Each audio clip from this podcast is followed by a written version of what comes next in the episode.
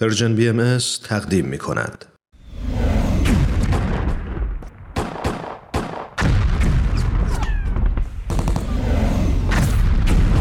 معماران صلح.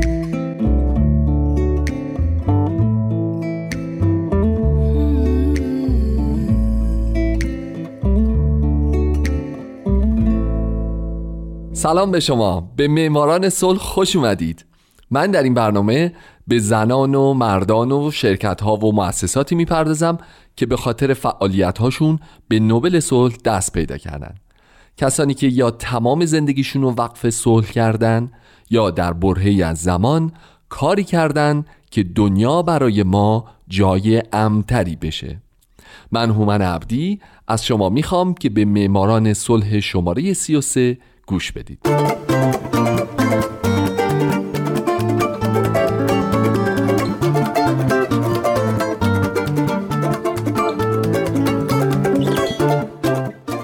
هفته سال 1927 میلادی لودویک کوید.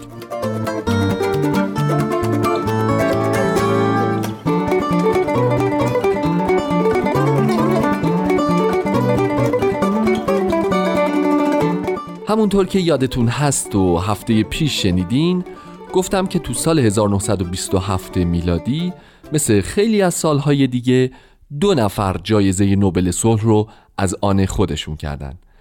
یکی فردیناند بویسون بود که گفتم کی بوده و چیکار کرده. اون یکی هم لودویک کویده که میگم کی بوده و چیکار کرده. لودویک در 23 مارچ 1858 در برمن آلمان متولد شد و در چهارم مارچ 1941 درست 19 روز قبل از تولد 83 سالگیش در ژنو سوئیس درگذشت. او عضو پارلمان آلمان بوده، استاد دانشگاه برلین بوده، تو کنفرانس های صلح مختلفی شرکت کرده و به خاطر سخنرانی هاش و فعالیت هاش برای کمک به آشتی بین فرانسه و آلمان در 1927 جایزه نوبل صلح رو هم از آن خودش کرد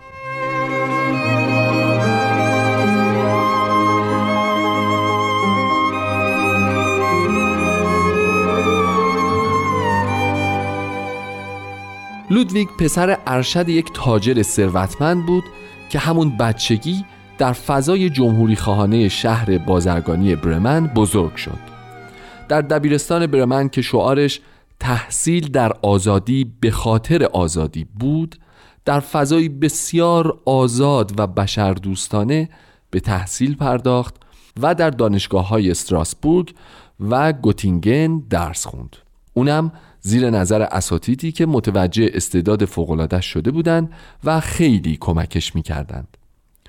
بالاخره هم در سال 1881 لودویک مدرک دکترای تاریخ خود رو از گوتینگن گرفت. بعد از این او به فعالیت های مختلفی پرداخت در چهار دوره از تاریخ آلمان. دوره های بیسمارک تا 1890 امپراتوری ویلهم دوم تا 1918 جمهوری وایمار تا 1933 و بالاخره در دوره آلمان نازی. تو همه این دوره ها هم کم و بیش به حکومت معترض بود و به نسبت اعتراضی که کرد تاوانش رو هم دید. اما هیچ وقت از حرف خودش پا پس نکشید.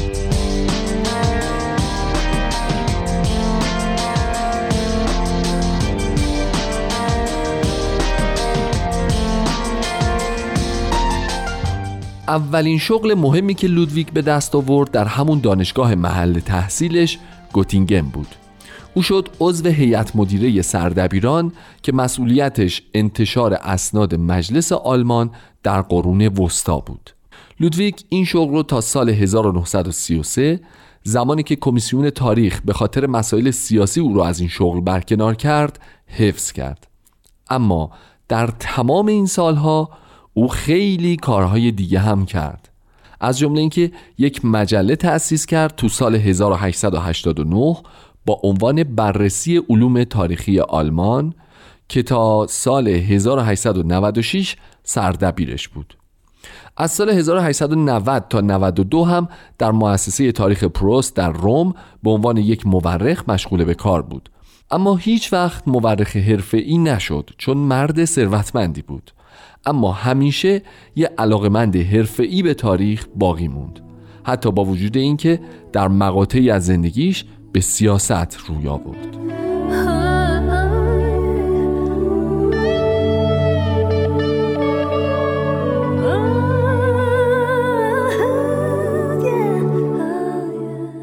یکی از استحقاق های لودویک با حکومت وقت زمانی بود که یک تحقیق مفصل انجام داد در سال 1894 درباره جنون امپراتوری. او مقاله ای نوشت درباره کالیگولا امپراتور روم. کالیگولا رو هم که دیگه همتون می‌شناسید. امپراتوری که بین سالهای 37 تا 41 میلادی حکومت کرد و بر طبق تاریخ یه آدمکش مجنون که نه دیوانه هم که نه یک آدمکش روانی روانی روانی بود. و بالاخره هم در 29 سالگی به دست دو نفر از محافظانش کشته شد. خلاصه لودویگ اومد و خیلی حرفه‌ای کالیگولا رو با امپراتوری اون زمان ویلهلم دوم مقایسه کرد و ویلهلم رو به حجب گرفت و اصرار هم داشت که این مقاله رو با امضای خودش به چاپ برسونه. به چاپ رسوند و حکومت به او اتهام خیانت زد. لودویک هم از خودش دفاع کرد و همونطور که گفتم اونقدر حرفه ای این دوتا رو با هم مقایسه کرده بود که تونست در دفاعش بگه نمی‌خواسته این دوتا امپراتور رو با هم مقایسه بکنه و نهایتا هم از این اتهام تبرئه شد. یه سال بعد از انتشار این مقاله در سال 1895 کوید وارد سیاست شد.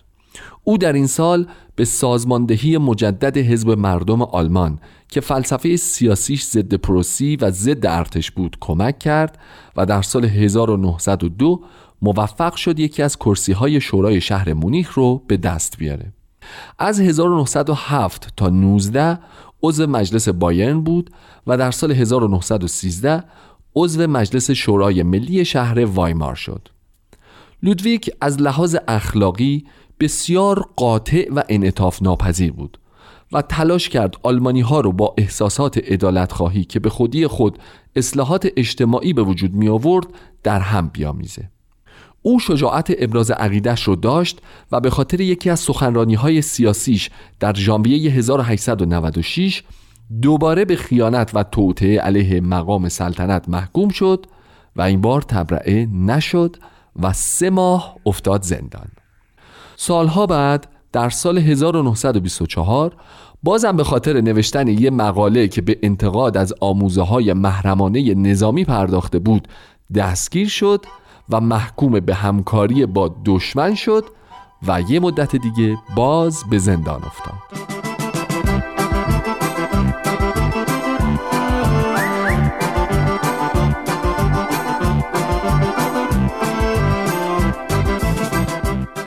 لودویگ کوید یکی از دو برنده جایزه نوبل صلح در سال 1927 درسته که ضد جنگ نبود.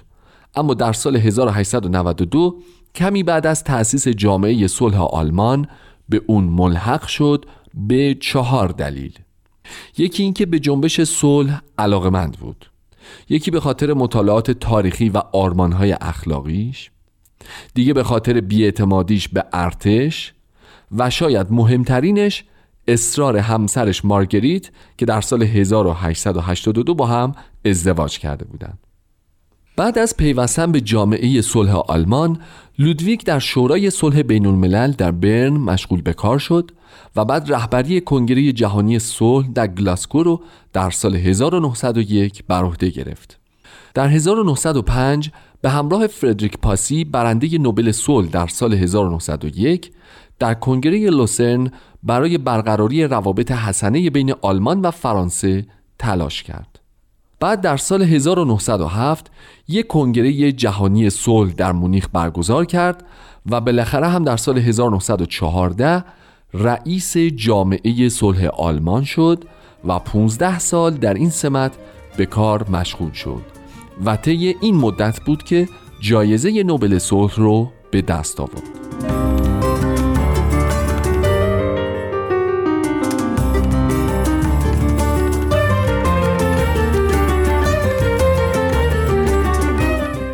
وقتی جنگ جهانی اول شروع شد لودویگ از همون اول خیلی تلاش کرد آتیش جنگ بخوابه. سفرهای خیلی زیادی کرد تا با گروه های صلح انگلیسی و فرانسوی ملاقات کنه. اما هم سفراش بی نتیجه موند و هم وقتی برگشت آلمان متهم شد به خیانت. با اینکه او از این اتهام تبرئه شد اما ماها تحت نظر بود. نامه هاش سانسور می‌شد و اجازه نمی‌دادند که کتابی منتشر کنه. بعد از جنگ لودویگ کوید یکی از کسایی بود که به شدت به مخالفت با معاهده ورسای پرداخت و هم معتقد بود و هم مطمئن که این معاهده باعث یه جنگ دیگه هم خواهد شد. انجمن صلح آلمان در 15 نوامبر 1918 اطلاعیه‌ای منتشر می‌کنه و می‌نویسه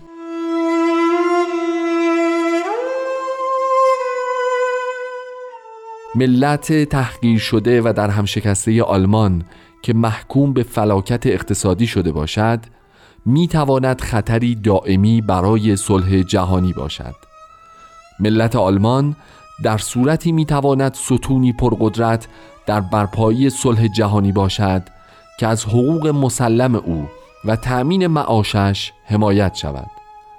ای کاش کسانی که در رأس قدرت هستند کمی آنسوتر از امروز را نظاره می کردند و آینده بشریت را در نظر می گرفتند مسئولیت آنها بسیار زیاد است.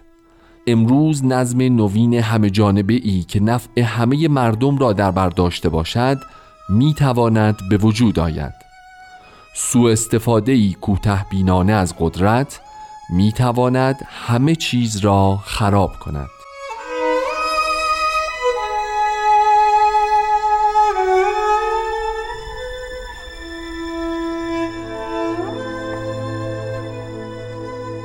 چند سال بعد وقتی هیتلر به قدرت رسید کوید مجبور به فرار از کشور شد.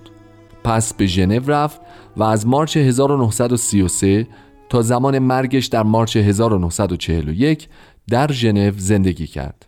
ثروت لودویک در این سالها به خاطر تورم اقتصادی برباد رفت اما باز هم او توانست زندگی نسبتا خوبی با کمک دوستانش و کمک کمیته جایزه نوبل صلح داشته باشه.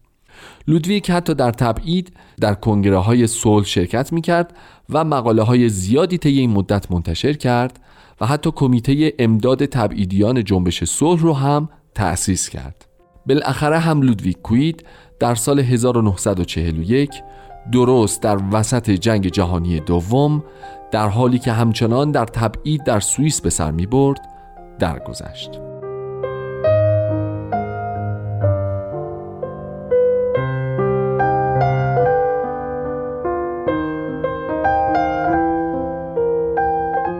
دوستان عزیز شنوندگان صلح طلب. مرسی که به برنامه سی سوم معماران صلح هم گوش دادید. برنامه سی و چهارم ما رو از دست ندین چون تو اون برنامه به برنده سال 1929 می‌پردازم. همونطور که می‌دونین در سال 1928 کسی برنده جایزه نوبل صلح نشده. من هومن عبدی هستم و امیدوارم شمایی که امروز یکی از شنوندگان برنامهم هستین در آینده یکی از برندگان نوبل صلح باشید. شاد باشید و خدا نگهدار.